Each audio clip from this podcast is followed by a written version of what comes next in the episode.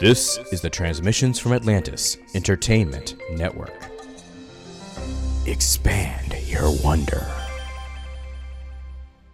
The Happy Bunny Tale podcast is for informational and or entertainment purposes only and is not a substitute for medical advice, diagnosis, or treatment. All conversations and information exchanged during participation on the Happy Bunny Tales podcast are intended for informational and or entertainment purposes only. Interaction with Happy Bunny Tales should not be considered treatment or medical advice. You must always follow your medical professional's advice and direction.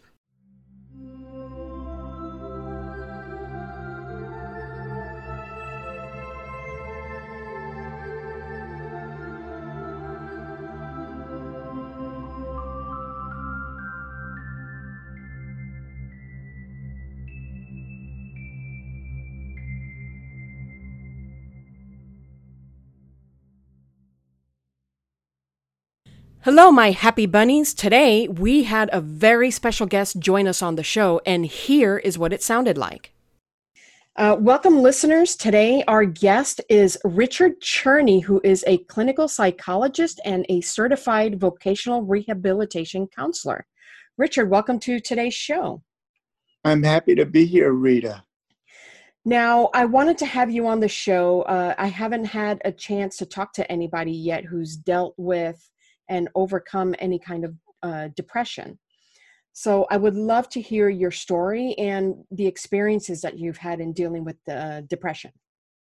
Well, I think my depression started early. Uh, I remember feeling depressed when I was four years old, when I was on the stretcher after my first series of corrective surgery related to my cerebral palsy, which I was born with in 1962. I was three months premature. And because of the anoxia, I developed CP. And uh, I remember listening to a uh, recording of Burl Ives on a, uh, he was singing the lollipop tree, and all of a sudden I felt this uh, uh, emotional drop in, in my stomach, and I felt sad. And I didn't realize till I was older that I was depressed because of my disability and that I couldn't do things like everybody else. And uh, I think my cerebral palsy became uh, the instrument uh, towards discovering who I am and what I would become in life. And it became a motivational factor in uh, me going on this journey, which I'm still on, uh, because I don't feel that you, uh, uh, you know, it never ends. It just you just develop uh, more chapters in terms of discovery. Uh, so I've experienced this existential depression in terms of, you know, who am I and why I'm in this body, and what can I do despite my limitations in this body?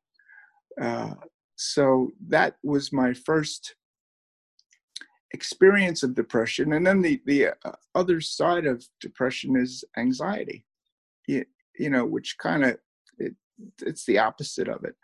So, you know, I experienced that too because uh, I've, I'm dependent on people sometimes to do things for me.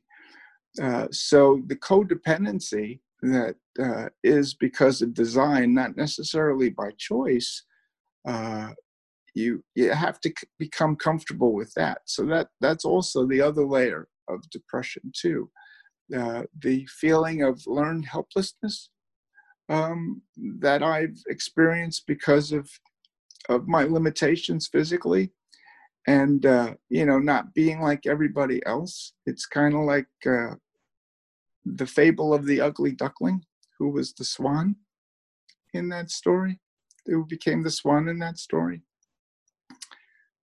That's uh, it, it really is amazing because you obviously have a lot of things that you've had to overcome uh, throughout your life.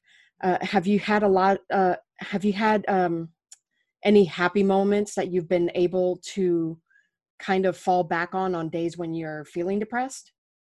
Of course. Uh, and I, I think uh, that's what you have to kind of uh, learn. You have to kind of reinforce yourself sometimes when you are depressed, and you. Uh, I, I, I engaged in this self dialogue, uh, you know, with myself about you know what I'm good at and and the fact that you know I can move and whereas you know when you're dealing with a spectrum of disability, especially like CP, there are uh, many different variations of that condition. Like people uh, uh, who have CP, sometimes are in a wheelchair and they can't move and they can't, uh, they have difficulty talking. They have like broken speech or broca's aphasia because of their cerebral palsy, uh, which I don't have.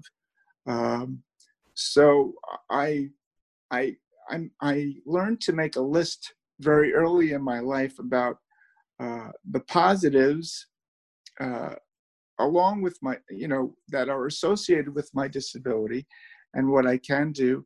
And uh, and they far outweigh the shortcomings that i have uh, with my disability. And i think the fact that i could uh, go to school and academically excel in in that regard that also helped uh, me to compensate for uh, what I was lacking uh, physically. Uh, you, you, know, I couldn't go out for the football team when I was in high school and play sports, but I could learn. And uh, the process of learning helped me to discover what my gifts were even more clearly. Uh, when I was going through school, uh, college, I was trying to figure out what I could do and then I realized one day sitting in a introduction to a psychology course that my uh, disability could also help others. So perhaps I should consider doing that as a career path.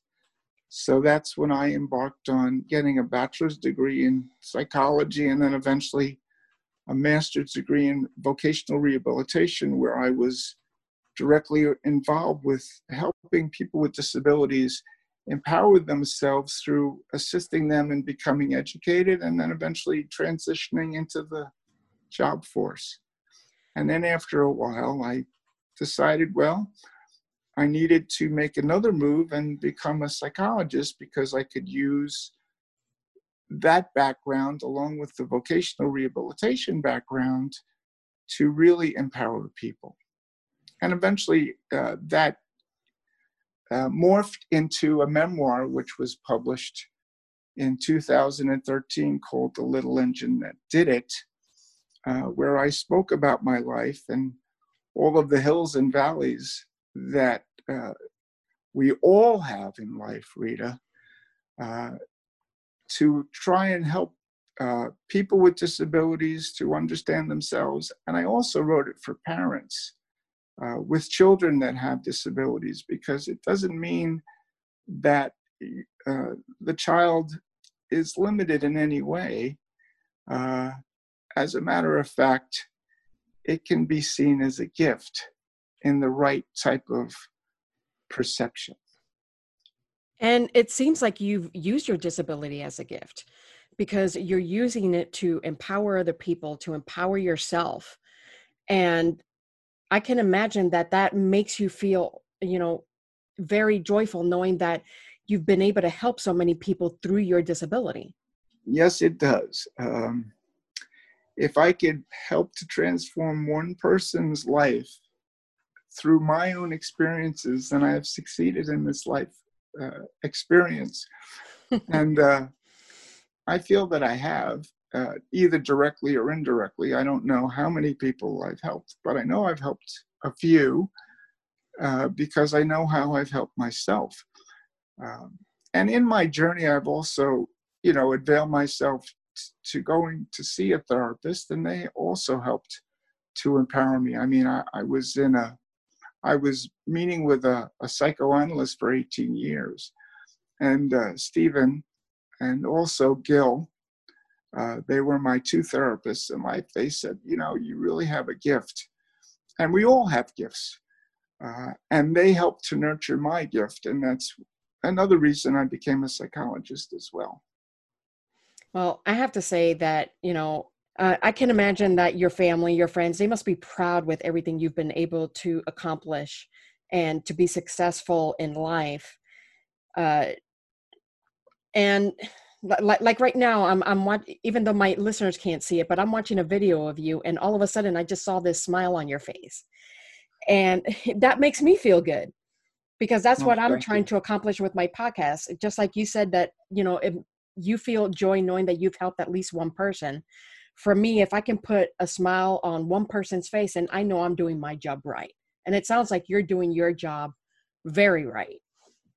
Well, thank you very much, Rita. And you know, uh, when a person smiles, you can feel their smile. At least I can feel a person smile. Like I can feel your smile right now. Oh, and, and, and I am smiling. yes, I, I can feel that and I can hear that in your voice. And that's the gift that we all have. We have the ability to smile. And uh, that's one of the things that I tell people whenever they're feeling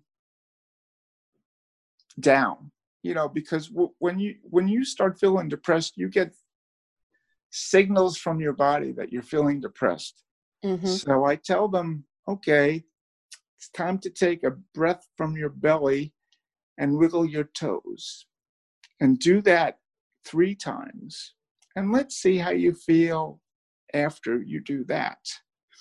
And then what I want you to do is smile. And then tell me how you feel then and now. And I guarantee that you will feel better because it's allowing your brain or your frontal lobe, which is right here, to kick in uh, because depression comes from our limbic system, which is back here. It's in the back of your brain, and that's that's where the uh, fight or flight response comes from, and your anxiety. But when you start engaging your frontal lobe, and this isn't my knowledge, this is knowledge that I've learned from many, many books that I've read. Uh, it, it, you start to rebalance and recalibrate uh, your brain. And in doing that, you also recalibrate your neurotransmitters as well. I, I, I completely agree with that. Uh, I remember reading somewhere that just the act of smiling and having your muscles in your face, just physically going through those motions, starts to change how you're feeling.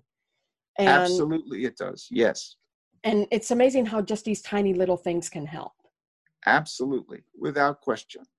Uh, and that's, I think, in this time that we're in, uh, you know, with the sheltering place, etc., uh, we have to remember that as tools for ourselves. Uh, and you know, you got to disconnect from television, etc., and not overwhelm yourself. And there's a word that I uh, always use for me, and that's being grateful. You know, every time that I can get out of bed and feel my feet on the floor and, you know, make it to the bathroom first thing in the morning, I'm grateful. Uh, and when you start thinking that way uh, from the beginning of your day, and also doing a small, simple goal as making your bed, it sets your brain off on a different path than just uh, starting to feel fearful and that's that's the struggle that we all have uh, because those fears are always there uh, because they're kind of built into our biology. And we need to be able to put them in check so to speak because that's our inner child that's not too sure about what's happening in life uh, or on any given day. And we need to uh, kind of put them on our lap and say, you know what, it's going to be okay. And uh, can you help me do this? Because I guarantee that we're both going to benefit from it. Yep, and it really is going to be okay. All right, uh, where can people find your book? Again, it's uh, titled "Little Engine That Did It." That's right. It's called "The Little Engine That Did It," and it's on Barnes and Noble uh, and on Amazon, and it's available through Kindle, paperback, and hardcover. Awesome. I'll make sure to add links to that to my show notes. Uh, Richard, I want to thank you again for joining me. The I have to say you've been very inspiring. Well, it's my pleasure, Rita, and thank you for doing what you do and inspiring all of us in your podcasts. Continue to do it. Continue to bring that bright light and that sunshine and that smile to everyone that you talk to. You oh, are a blessing. Thank you. And now you're making me cry. So, again, I would like to thank our special guest for joining us today. And as always, keep on hopping, my happy bunnies.